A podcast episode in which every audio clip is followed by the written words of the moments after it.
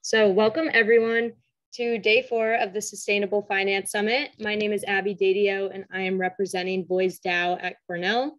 And I am here with Ben Hillier from Voiz DAO at the University of Cambridge.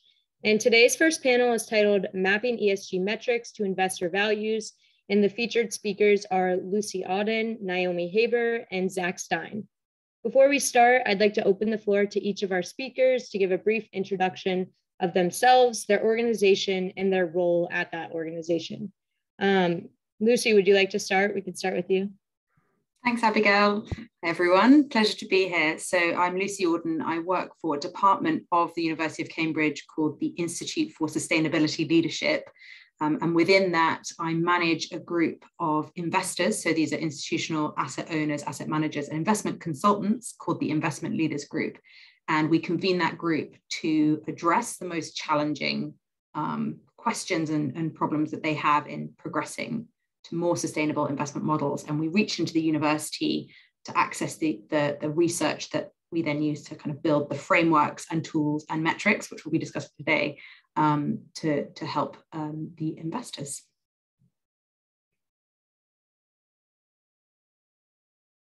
Thank you. And um, Zach, do you want to go next?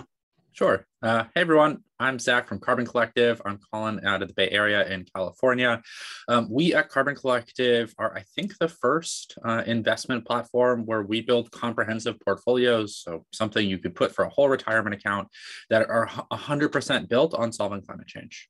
Um, so, we have some pretty clear theories of change here. Um, we've looked a lot at what exists in the market at ESG. There's good things, there's bad things. Definitely happy to share more.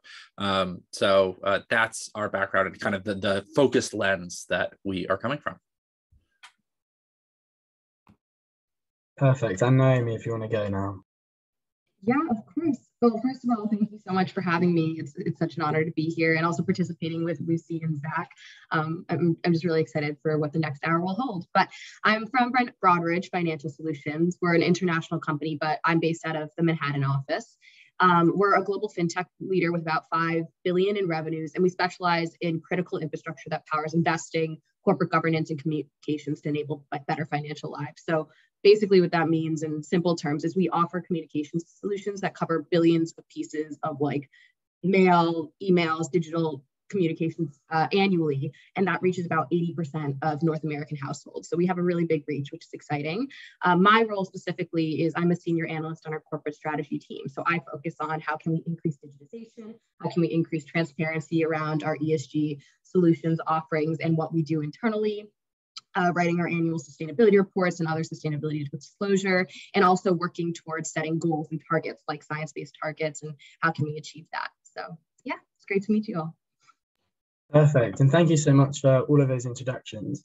So, kind of coming into the main um, aspect of the of the discussion today. So, we'll be speaking about ESG metrics and their impacts on sustainability. And as you probably have heard, we've chosen these speakers specifically because they each work on an ESG or impact metric for their own organizations. And we want to deconstruct the greater purpose of these frameworks and how our generation should interpret these ratings as they relate to impacts on climate change and other tangible environmental and social problems. So just quickly for those who are kind of new to ESG rating systems, these systems provide a rating for a company on their environmental, social or governance aspects. So for example, a company may rank low on environmental aspects if they are, are involved with coal extraction. A company may rank highly on social aspects if they provide affordable homes to um, underprivileged communities, and a company may rank low on governance aspects if, for example, they have weak, weak checks and balances on executive decisions. So now to um, kick off the questions, I have a question for, for Lucy. And with your um, sustainable investment framework, this is a framework that's linked to the SDGs. And I wanted to ask how this framework is presented to large asset managers. And is it presented as saying that higher scores present higher returns, or is it about higher environmental impact? Great question. Um, so the, the framework, the Sustainable Investment Framework, we actually published it um, originally as the Investment Impact Framework, but then renamed it because the word impact, as I'm sure Zach and Naomi will agree, it's it's it's so loaded um, in the investment context at the moment, and one of the kind of core principles for our framework is that all investment has an impact on the world, regardless of um, you know statements of intent, whether it's a green fund labeled such, you know, an ESG fund, etc. Um, so we really wanted to create a framework that investors could use to understand their, their bi-directional impact. So um, the good, the bad, and the ugly, I guess you'd say. Um, so the way that it's structured is it comprises six metrics, and this was about the the smallest but most sensible um, number of themes that we could um, uh, reduce the SDGs down to without losing the context, because we we simply, you know, we don't think that it's um, decision useful for investors to have one environmental score, one social score, because in that environmental kind of bucket, you've got um, how um, an investment portfolio contributes to climate stability and also how it contributes to resource security and healthy ecosystems. Now, obviously, as with all of the SDGs, they are very much overlapped um, and interlinked, but um, you know, we, we decided to keep those separate. So there's three environmental and three social metrics, and essentially they provide a dashboard. Um, so another core principle um, that we we base the framework on is making sure that it provides um, a simple and quick readout for investors to be able to understand what the impact um, or the footprint of their fund is across across the SDGs. Um, and the intention of it was actually to go on a fund fact sheet. So next to where you have obviously your track record and other kind of financially material information, you're also showing with the same weight, and materiality and importance to investors what the impact of their fund is um, across these, these um, different impact metrics. So um, the way that we actually think about um, uh, kind of measuring it in terms of financial gains, if I've understood your, your question correctly, uh, we actually did a kind of tangential bit of research which um, uses the dashboard that we created. And we conducted an experiment with the Psychometric Center from the Judge Business School at Cambridge and the Department of Psychology, which went out to 2,000 um, US um, individuals and asked them to choose between funds that were essentially um, had different levels of sustainability according to what the dashboard was showing them because the, um, the hypothesis that we wanted to test was if you show investors and members of the public the impact of their portfolio and the sustainability of those decisions that they're making, will it will it change their behavior in terms of how how they're investing? Because it was a couple of years ago, you know, there was a lot of kind of talk in the industry, and I also have a, have an asset management background, and I heard this a lot, kind of, oh, you know, I can make these decisions as an asset manager, but are my investors really calling for it? You know, do they want it? Now, obviously, those trends have become a lot, a lot clearer now. But when we conducted the experiment, the results showed that people would cho- would choose uh, more sustainable investments, um, even if it meant um, sacrificing two to three percent financial returns. So there was a pretty pretty strong message in there, um, and we always think of it um, as sustainable outcomes very much can be delivered alongside financial returns.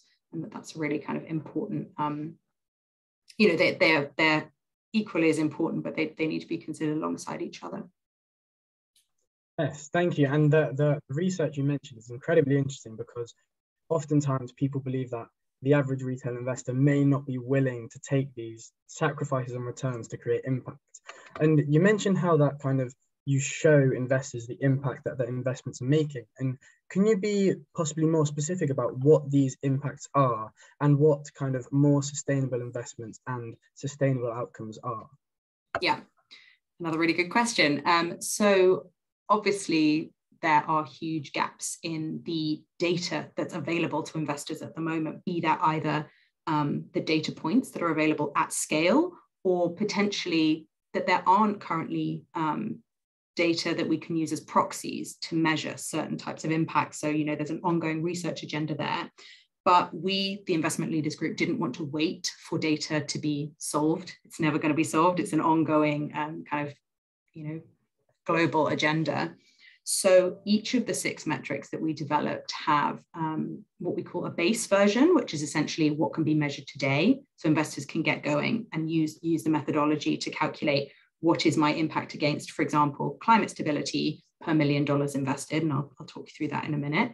And then we also um, outlined um, an ideal metric for each of the six themes because we wanted to provide essentially a research roadmap, which is where we as a collective, so the university and those, those members of the ILG, um, think that decision useful impact measurement should be headed. Um, so we're in a, um, an ongoing research um, process to develop each of those metrics one theme at a time into their ideal metric. We completed um, the metric on climate stability last year. So um, what that was, was essentially scope one and two emissions per million dollars invested. And that is helpful for investors, but only to a certain extent. You know, it's only helpful if you can understand what that means. You know, what does X metric equivalent tons of, of CO2 equivalent um, emissions use the word equivalent too many times there. you know, w- what does that mean for the planet and what does it mean for global heating? So um, the ideal version of that metric was essentially what we developed last year, which is a method that converts scope one and two emissions into um, a metric in degree C. So people can understand in that quick and easy readout uh, what if the question is if every um, company in the world behaved as this as those in this portfolio does what would the temperature of the world be? Um, and i should mention now that we um, publish all of our research is open. Um, it's all publicly available because we think it's really really important that everyone has access to those methodologies so they can see what is being calculated and then go away and replicate it themselves Great. Thank you for getting more specific because that's something that we always try to like deconstruct at Voiz is we will talk about, you know, ESG or something like that. And we always start with the question of what is that? What are we considering ESG? What are we considering impact or more sustainable? And so my next question is for Naomi because Naomi's at Broadridge creating a new sort of metric system. And in creating new metric systems, you know, you have to sell it to clients. And when, since there are so many different metric systems, when you're creating a new one, you know, that sort of implies that you need to like do something different and something better than your competitors to sell that. So, how do you plan on like marketing your ESG metric system that's in the works to clients, um, especially when there are other existing competitors? And sort of what is the incentive for clients to purchase your system as opposed to others? Is it like more impact or more returns or a mix of both? So thank you. Yeah that's a fantastic question. And i apologize in advance if there's background noise. Um, manhattan it's the risk of living here. But um, tell me if you can't hear me please interrupt so yes, Broadridge has a bunch of solutions that we offer, increasingly focusing on ESG and ESG solutions because we're at the crux of this financial institution and thinking about communications for asset managers, banks and broker dealers, issuers. Um, a big part of our footprint is printing paper, right? And so the biggest way that we can make an impact as a company is reducing, uh, increasing digitization, reducing paper mailings on behalf of our clients. And so our client focus is huge. And I think the way I like to think about our stakeholder groups before I go into answering your question is it's kind of threefold. It's investors, clients, and associates, right? And so this is kind of doing a double click, as my boss would say, on the on the client lens. So one of the solutions that we have uh, in that respect is something called this ESG performance dashboard, which you which you just mentioned. It's basically a, a start at helping companies make a sense of conflict conflicting ESG ratings and performance metrics, allowing them to better monitor their progress on their ESG uh, programs, benchmark their performance relative to peers, and identify their strengths and weaknesses in their sustainability disclosure. Now, that sounds like a lot to lift, and it is, but what we did was we partnered with a pre-existing ratings agency group called CSR Hub. And basically what we did was we took a data repository, including over what, what was it, 300 million aggregated and normalized data points from 735 different data sources. And we covered around 148 different countries. So we basically took a buttload of data, which is Broadridge's strength, And we said, all right, ISS, this one ratings agencies, gives Apple and Google an A in their environmental social governance. And they gave, and then MSCI gave them a B. And then um, Sustainalytics gave them a 50 out of 100. And we averaged all these ratings, weighted them accordingly. So for an Apple or Google, maybe governance is a little more important in the ESG than like I don't know, their uh, their how much oil they're using, right? So for different types of companies, for different industries, if you're a hotel, kind of like in the hotel sector, maybe your waste footprint's more important than like diversity inclusion, just because of what inherently what industry you're in and therefore where you have the most impact.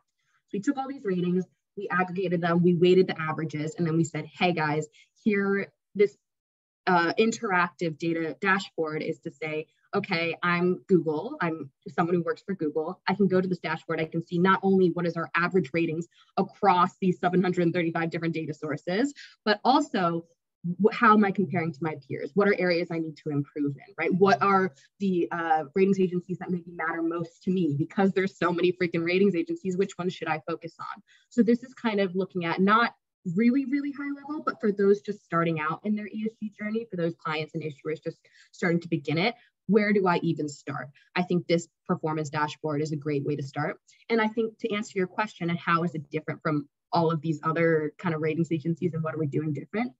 We're not reinventing the wheel. I don't believe that we need another ratings agencies out there giving us A's or zeros or whatever else it might be. I think what we need is we need an aggregate right? We need a one solution, one size fits all. What's the average? What can I focus on? So that I, when I first joined my job, don't have to go to 735 ratings agencies and look at all of them and figure out what matters most. So that's what Broadridge is trying to do. Our, our real strengths are in data. So by partnering with CSR Hub, this ratings agency, we were able to kind of come up with this one size fits all solution. Great. I really like how you mentioned that you're aggregating existing data because that's something that we've Ben and I have been talking about and having this conversation is it's so confusing to consumers, you know, which metric they're supposed to believe and what each one is supposed to represent and that's kind of the purpose of having this conversation and so I like how you mentioned like that you're going to aggregate all these existing metrics and ratings to give one answer as opposed to saying um, like let's create a whole new one and do the same thing but also mine's better because it includes this and those don't include that. So i really like how you mentioned that. And i think ben's going to ask the next question for zach. Yeah this question for zach. So kind of you mentioned at the start that you've created like an extremely it's extremely focused on climate or solely focused on climate, like you mentioned, and on the climate transition. And I'd like to ask you kind of what type of investors are you hoping to attract and what are they hoping to achieve from using your framework? Totally, totally. So um, I first want to just give some kudos to Naomi and Broadridge and the effort to use less paper. Um, we are Broadridge customers, and um, I hate getting all the mailers. Um, so let's digitize that, save trees. Uh, yeah, so you know, I'm going to hold you personally responsible until that happens. So thank you. yeah, so maybe I'll just give like a quick overview of what, like, why we started Carbon Collective and what we're doing uh, and our approach. so we came into this, looked around at ESG, and ESG is just really hard. it's hard as an individual. You guys talked about this um, a lot, you know, Naomi, of having kind of the aggregation of all of these data points, but it's still hard of being like, all right, if MSCI and like these companies are calling Google an A, but like I, it's all proprietary data, like it's all behind paywalls. Like I don't get to see what an A means. So you're basically saying like trust MSCI or trust, you know, these other big data, right? Like agencies, which by averaging, maybe you can get to like maybe a better place, uh, which I think it makes a lot of sense as an approach. Um, we took a separate tack of saying that climate is just the number one issue of our time. If we do not solve this, um, all other points are kind of moot. Um, and uh, also, we can solve climate change there is we have there's a clear path to doing it. We have most of the technology we need and especially most of what we need to deploy in the next 10 years is it's not charity. Um, it is a smart investment. Um, the main thing that is missing in solving climate change is investment. And so that is our mission as a company is how do we do that? Um, we also believe that it will, in the end, have stronger returns. Um, this is kind of a pushback on the you need to sacrifice um, it for investing in a way that's sustainable. We believe that fossil fuels is fundamentally an industry that is in decline, not for ethical reasons. It is being outcompeted. Full stop. Um, and so it is, does not make sense to hold that as an investor, and it does make sense to hold their competitors. Um, we so that's we started from a position of saying let's look at what is it going to take what are the best plans to solving climate change and then say how do we map that on to the current stock market. And how do we make it in such a way that it's really easy to understand? Um, the way i like to think about it is we should be able to explain our portfolios to an intelligent eight year old and they should be able to understand them and, and be able to reflect it back. So w- there's three parts um, in our stock portfolios. Uh, first, we divest. We start with about the 20% of, we are just now in the US stock market, but of the US stock market that are companies whose core business are dependent on fossil fuels. So right now, there's not a viable path for them transitioning. And we, in a world that has to decarbonize.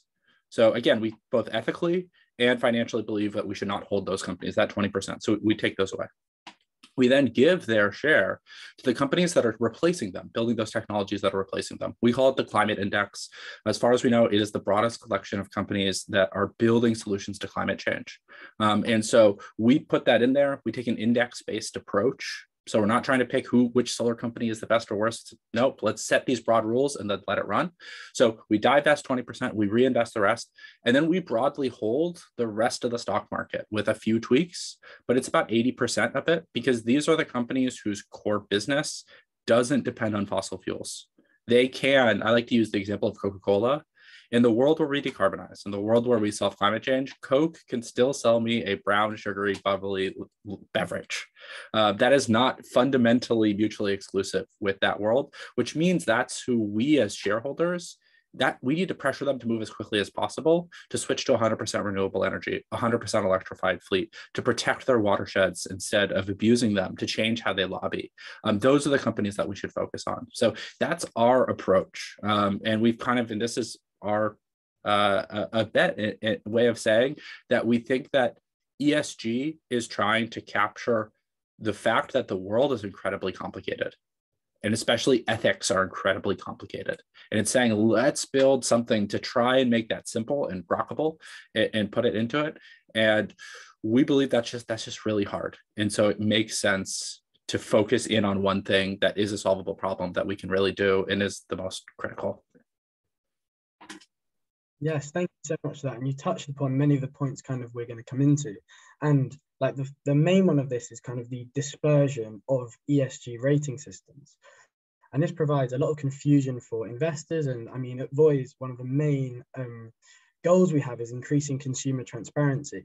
So when you're kind of looking at, and I know you mentioned MSCI, and I've got kind of an example to help articulate it to some of the people watching. So we have ExxonMobil, which is an oil and gas producer, where they got a triple B rating under MSCI, which puts them as kind of an average ESG score. Whereas Morningstar Sustainalytics put them as a high risk, just about to push on to extreme risk. And then the way this can manifest in the portfolios you're investing in is that if you're investing in an ESG fund where they're using the MSCI ratings, ExxonMobil may get in. Whereas if you're investing in a, um, an ESG fund from a different asset manager that uses Sustainalytics, they're unlike they're far less likely to have ExxonMobil. So what this means is that as a consumer, it's very unclear as to where the kind of the baseline is and the the level of exclusion there is in the assets that they're investing in. So I'd kind of like to bring this idea of dispersion to Lucy as kind of you have the kind of large asset manager perspective. And is this dispersion of ESG metrics a large concern for asset managers that you speak with? And are they aware of it?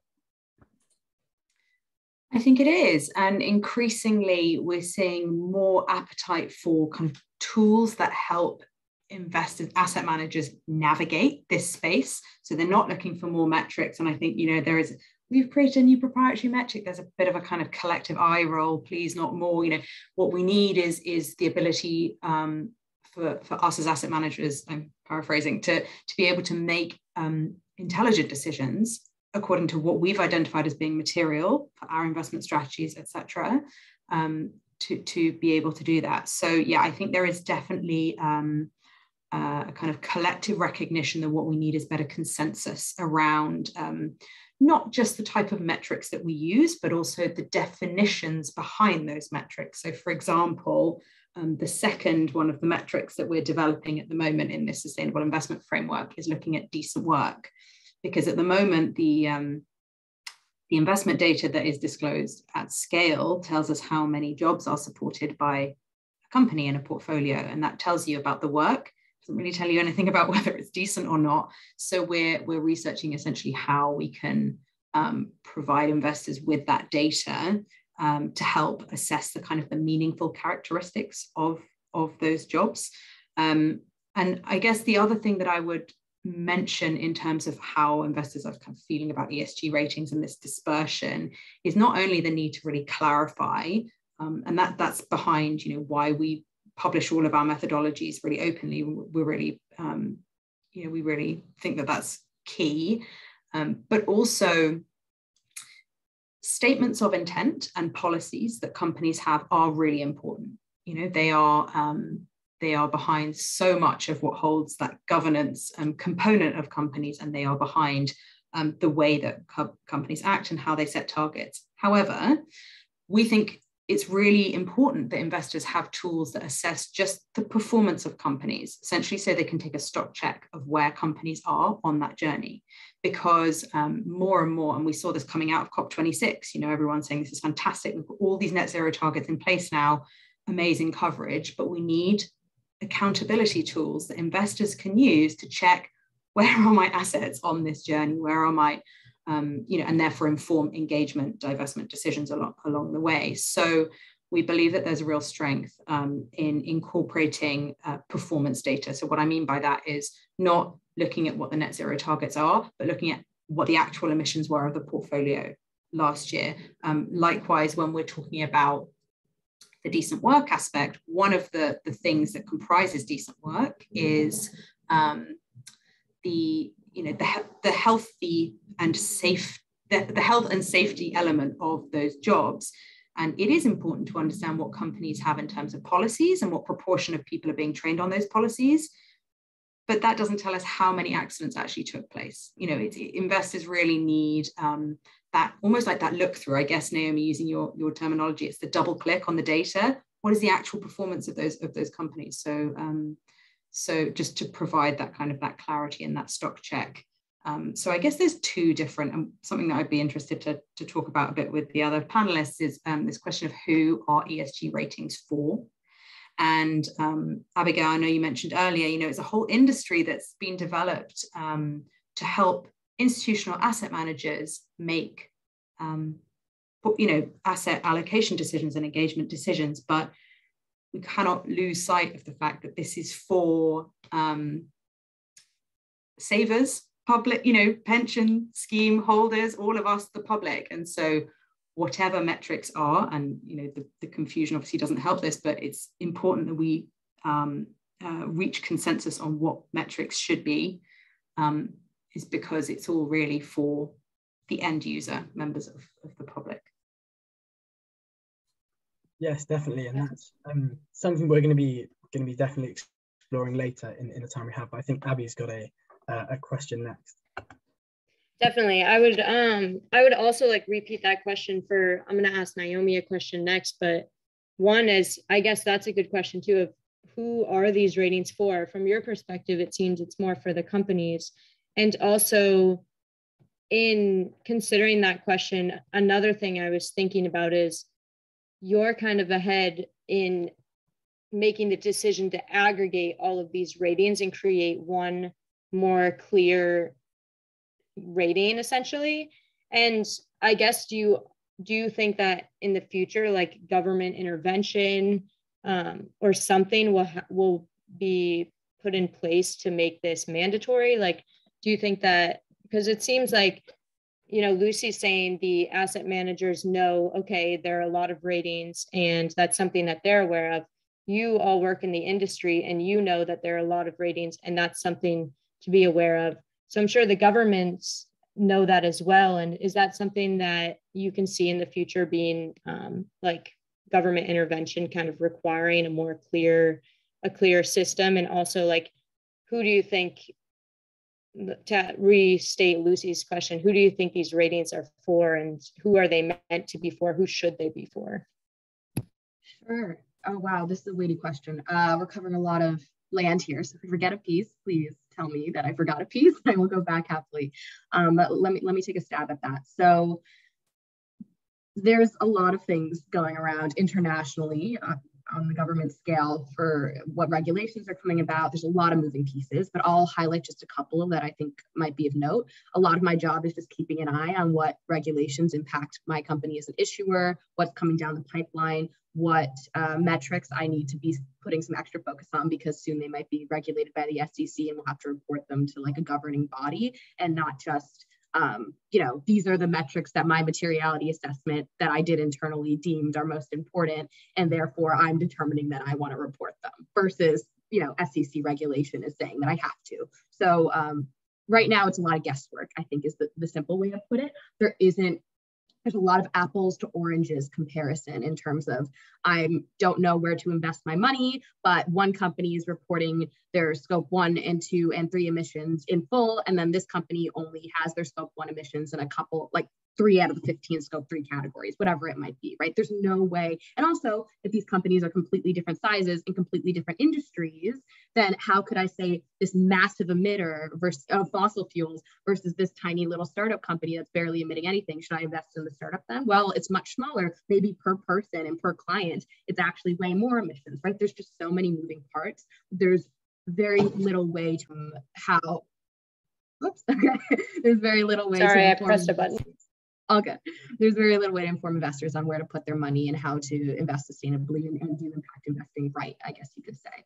But um, just for some background, getting back to the, the crux, there's a lot of regulations coming up. So in the US, we obviously recently rejoined the Paris Climate Agreement. And actually, very soon, the SEC is expected to soon propose rules requiring ESG disclosures, specifically around the following areas. So environmental, human capital, and cybersecurity matters um, which happen to be very so human capital is things like um, you know diversity and inclusion touching on like how many people are in your company where are they based out of um, just having to do with like the social and the s and now on the EU side, they've, you guys, Lucy and Ben have always been leading us. I think we've been following, the US has been following in your footsteps for a long time now. But basically, what's been happening there is the EU Commission has developed this comprehensive policy agenda on sustainable finance since I think it was 2018 with part of the EU Action Plan on Sustainable Finance. So ESG regulations are being implemented, and there's a lot of changes happening around sustainability disclosures requiring pre contractual agreements and of reporting periods. So basically, they're having a lot more strict um, pieces in place beyond the broad, hey, we're going to start requiring things for environmental, human capital, cybersecurity. Now, what's been happening in the interim, at least in the US, before SEC regulations have come up, is there's this major focus on ESG disclosures related to providing quantitative data and metrics. So for example, the International Finance Reporting Standards announced very recently that they, they're forming something called the International Sustainability Standards Board. And what that is, is it's developing a baseline of sustainability disclosure requirements with a commitment for leading investor focused by leading investor focused organizations like SASB, which will consolidate into this new board. So that's a lot of words, but the jumbling of those words basically says is they're taking pre-existing standards like SASB, what being in GRI, all these common standards boards and saying, okay, so for the financial services industry, data security is really important. All you guys have to report on data security, and then maybe we can have some like optional, I don't know, water waste metrics that you guys have to report in there, right? Like there's giving a standard set of this is what we require you to support sign on to. In addition to that there's a lot of i guess councils that are coming up some formed by um, various international groups that are saying hey if you want to sign your name on this piece of paper broadridge apple google all these firms can sign on then you have to um, disclose these metrics as a baseline. So that's kind of what's been happening in the interim. Now i think the reason for this is there's been a big push by, for example, um, groups like BlackRock and other asset managers and investment firms saying, our investors care about ESG.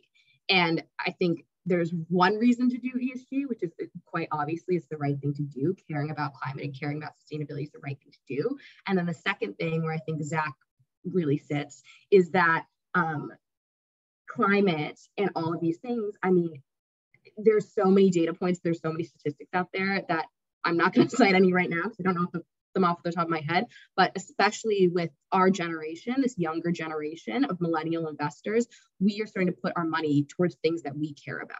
And we're not, and I think that's part of the Me Too movement, that's part of the BLM movement. There's a lot of social justice movements happening that are kind of causing this rollout effect of we need to figure out where to put our money in a responsible way.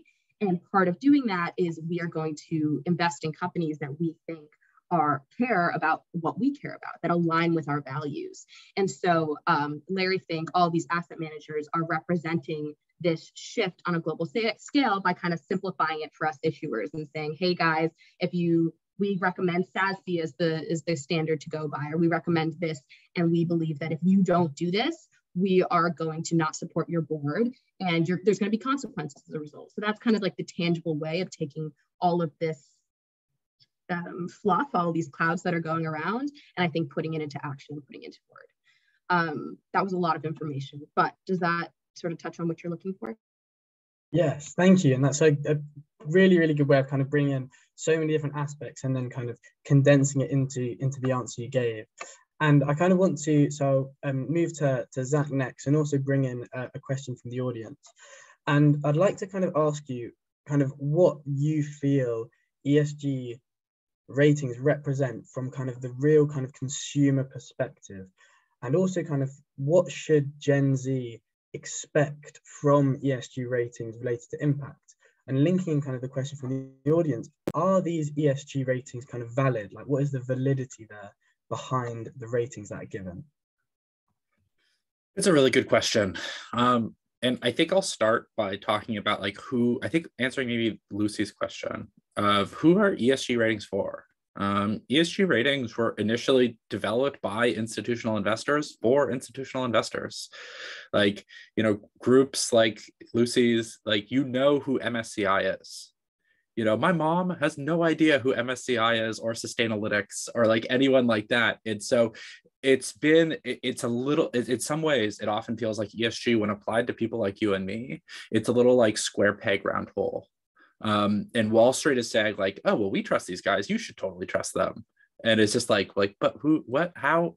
And, so you don't necessarily have that. And I think that is a problem that ESG is, as an industry, is working to emerge from of saying, hey, we have this really happy or like fairly happy customer base in the institutional investing world, these really big pools of money.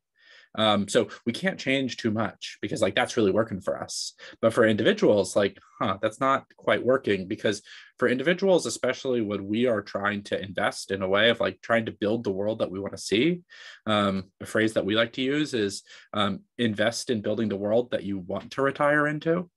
Um, that it, there's there's a really big disconnect of seeing how ESG would necessarily get you there um, and do that, and it can be really confusing. Um, and so, and this kind of comes to of a, like, what is the tangible impact of divesting or of owning stocks and bonds that are traded on a secondary market? These companies have already issued them. Um, and there's, we kind of see three ways of impact that you have, like why it does matter, because this is, I think, maybe the core question. Why does it matter to invest sustainably? Is it is this all bullshit, basically? Um, and we strongly believe that it does. Um, the first is voting. Stock markets are a weird form of democracy. We can vote and pressure companies. Naomi, you were talking about this kind of what goes on beyond the scenes. And ESG re- ratings and those, like it does impact companies. They do think about it and try to improve on that. Um, and so voting is really key. Um, the second is cost of capital. When a company's stock is outperforming because investors are holding it, um, Tesla did this really well. They're able to sell a bunch of stock to expand faster. This is exactly the type of thing we need for climate solutions. We need them to go way faster. This is something that fossil fuel companies have done historically because people put them in their, their retirement accounts because they have really high dividends. So it makes sense from a tax perspective. That effectively reduces the supply of those shares on the stock market, which keeps their share price inflated, even in very small ways. So that helps those companies' cost of capital. Um, and then the third thing is narrative. Is investors we are herd creatures we we have i mean people are just herd creatures we kind of follow heuristics and like one of them like is like oh you have to sacrifice for sustainable investing and is fossil fuels are a really important part of a portfolio that creates a self-fulfilling prophecy because stock prices only go up and down based upon whatever it, it is the collection of what people think will happen in the future um, and we've seen examples of when that turns um, I like to use the coal index, the US coal index from 2011 to 2020, it fell by 99% in value. 99%. That's a lot. And it's not because we stopped using coal. Unfortunately, we still use plenty. Um, it's because investors, as a group, the, the narrative changed that said that this is no longer a long term business model that makes sense to invest in. And that created a self fulfilling prophecy that has hastened the demise of coal. Granted, it's still here, but it's it's it's much harder for those companies to raise capital when your stock price has gone down by 99%. So that is the type of thing that, especially as individual investors, that we have the capacity to do. Um, and pushing forward. And then it's it's you know it's everyone on deck of kind of from institutional up high, pushing those narratives down, and then also on up um, to try and change that because we can get that self-fulfilling prophecy working in our favor. Ben, I don't know if I fully answered your question. I went on my soapbox a bit. No, no, that was that was really really interesting, and I really like the perspective of kind of building the um, self-fulfilling um, prophecy by increasing people's trust in sustainable investing. And throughout kind of my time at Voiz, I rated the, um, the sustainable mutual funds and found there was a huge amount of greenwashing. And I mean, I also like the way you mentioned kind of like the older generation of how they understand ESG metrics in sustainable investing. And I wanted to ask you, like, how can we increase public trust in ESG and in sustainable finance? And with with the amount of greenwashing that's there, and especially because the finance industry as a whole already is one that isn't inherently that trusted by the general public. Yeah. Um, it's a tough one. I mean, frankly, this is like like part like that core issue is like kind of why we like like there is room for a carbon collective in this community and in, in, in this world um i can share kind of some of what we try. Um i don't know how to apply it necessarily to much larger groups but it's it fundamentally comes down to trust and transparency. Um, the hardest thing with esg is that it's fundamentally not transparent because the companies that like the companies that put all of this time and work i mean naomi you talked about how many millions of data points like 300 million or something insane? That's a fuck ton of work that goes into getting all of that. They want to be paid for that. And so they put that data behind paywalls. So you have to pay tens of thousands of dollars a year more to access that data. And it's not going to be shown publicly. I mean this is why group like lucy the kind of work that you guys are doing in making this transparent and public is so important and then translating it from what is scope one and two which like i as a climate nerd totally know and i'm like where's more scope three? to like degree c like it's like okay yeah that that is like i'm really excited to go look at that and see if we can start incorporating that um so I think that is the the crux that ESG finds itself in is that as a business model, people want transparency, especially individuals, to, in order to have trust, and ESG can, can, will undermine its own business model by being fully transparent in how those decisions are made. Um, and, and, so it's just tough, and that's where it's I think aggregation and, and these other tools are other ways of coming around it. Um, I, and I, I, think it's still a work in progress. Um, I'd be really interested to hear the same question. I mean, you guys, Lucy and Naomi, you guys are also you're on the institutional side, like you know, at a different place than I am, looking at a different perspective. So I'd be really interested in hearing your thoughts uh, as well. Yeah, definitely. I wanted to move that question to Lucy and Naomi as well, and specifically.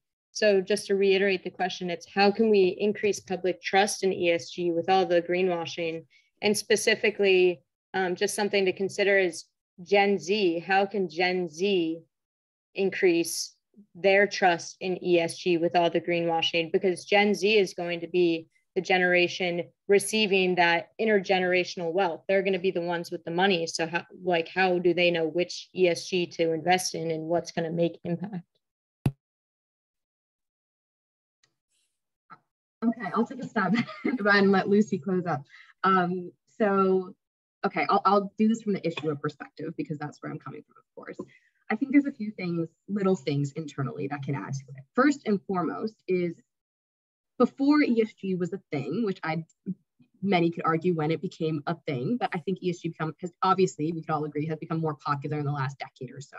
Before that point, undoubtedly, us as firms have a responsibility, have a fiduciary responsibility to our clients to build trust. We want to do that so that we make more money. Money. We want to do that so that they invest in us, so that they buy into us, so that they have um, they buy our products. Right. That is a basic business baseline that we can all agree on. And as part of that, there has been hopefully trust building over the last few years, which I think adds into this ESG platform that we're now talking about. Now, I think there's a few candles that you can put on top of the cake, a few add ons that we can talk about.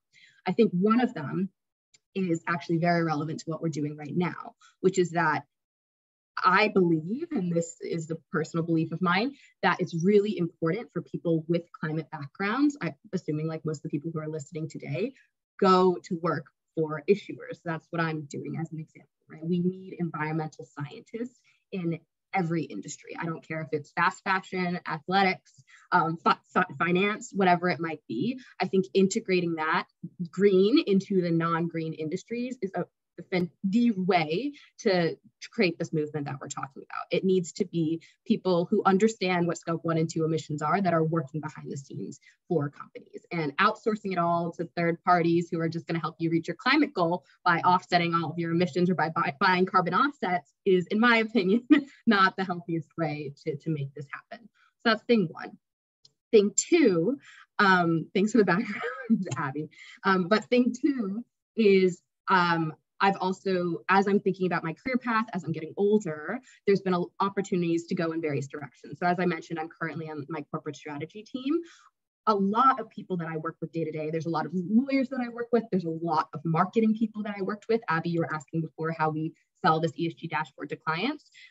I put very strict guidelines in place personally for my job that I am not a marketing person. And yes, it's important that I work with people on the marketing team, the communications team, that we're able to sell our products. But first and foremost, what I do is I help reduce the emissions in our facilities. I look at what are our climate goals in the long term. I'm using a strategy lens sitting with, you know, working very closely with our executive team to think about how can we reach the goals we want to reach and create emissions in the long run. And so translating that into marketing, I think there's the people who, you know, know what language to use, know how to phrase it, understand what's confidential and what's not confidential. But I think it's really important that you have a separation of power between the environmental scientists having very key communication, like regular meetings and regular understanding with that marketing team and with the people who are putting information out to the public that's why I write my company sustainability report, right? I make sure that the information that is going out is stuff that was based in strategy and it's not the marketing team just coming up with it. Not that they're not fantastic and they know how to put a spin on things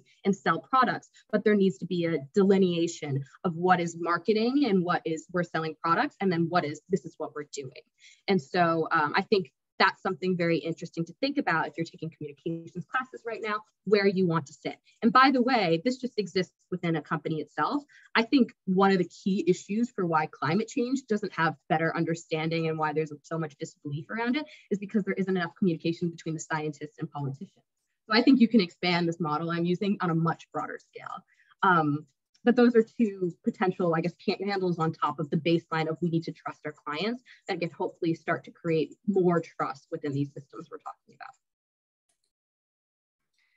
Naomi, I'm going to open by building on exactly what you just said, which is that is the reason I went into sustainable finance because um, I, yeah, I have a background in asset management. So I, I, used to be head of ESG, which is a role that developed whilst I was there um, for a real estate fund manager. So Savills Investment Management in the UK, based in the UK.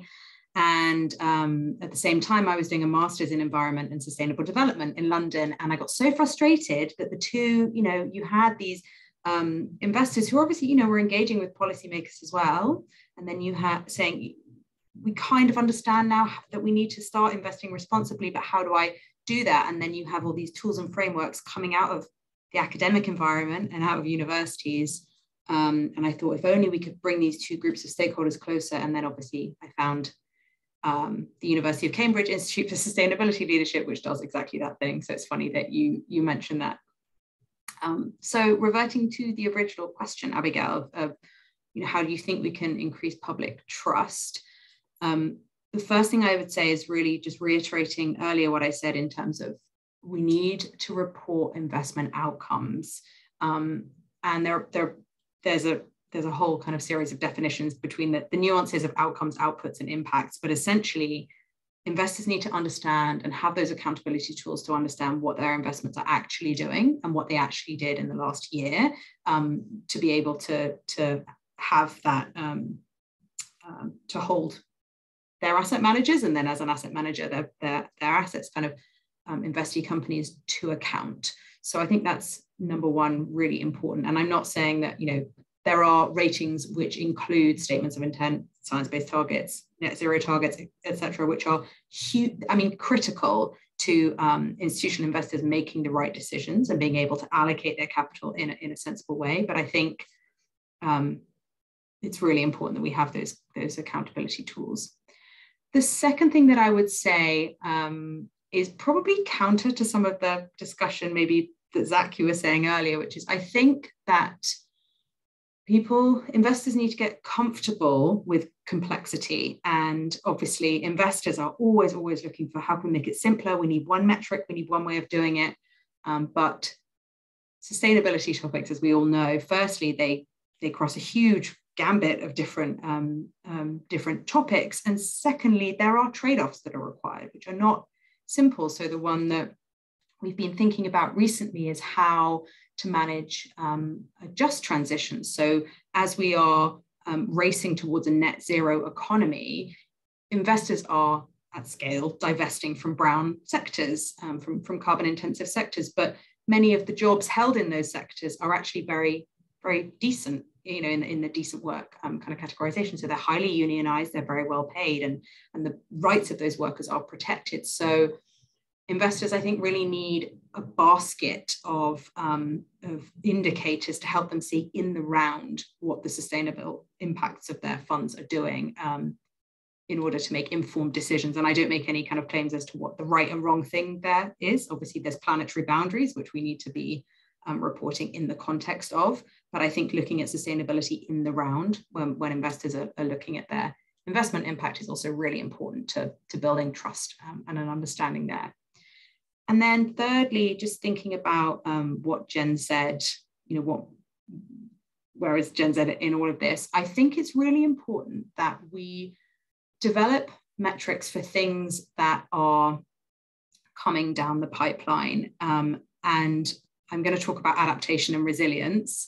Um, obviously, I appreciate the need to um, finance adaptation and make our asset, assets resilient, very much already here more so in, in some markets, but you know, something again that came out very strongly from COP26 and we know is going to be a big focus for COP27 um, in, in Egypt is going to be this focus on financing adaptation. Huge swathes of climate finance are being poured into um, mitigation. Quite rightly, you know, we need to uh, reduce emissions um, now.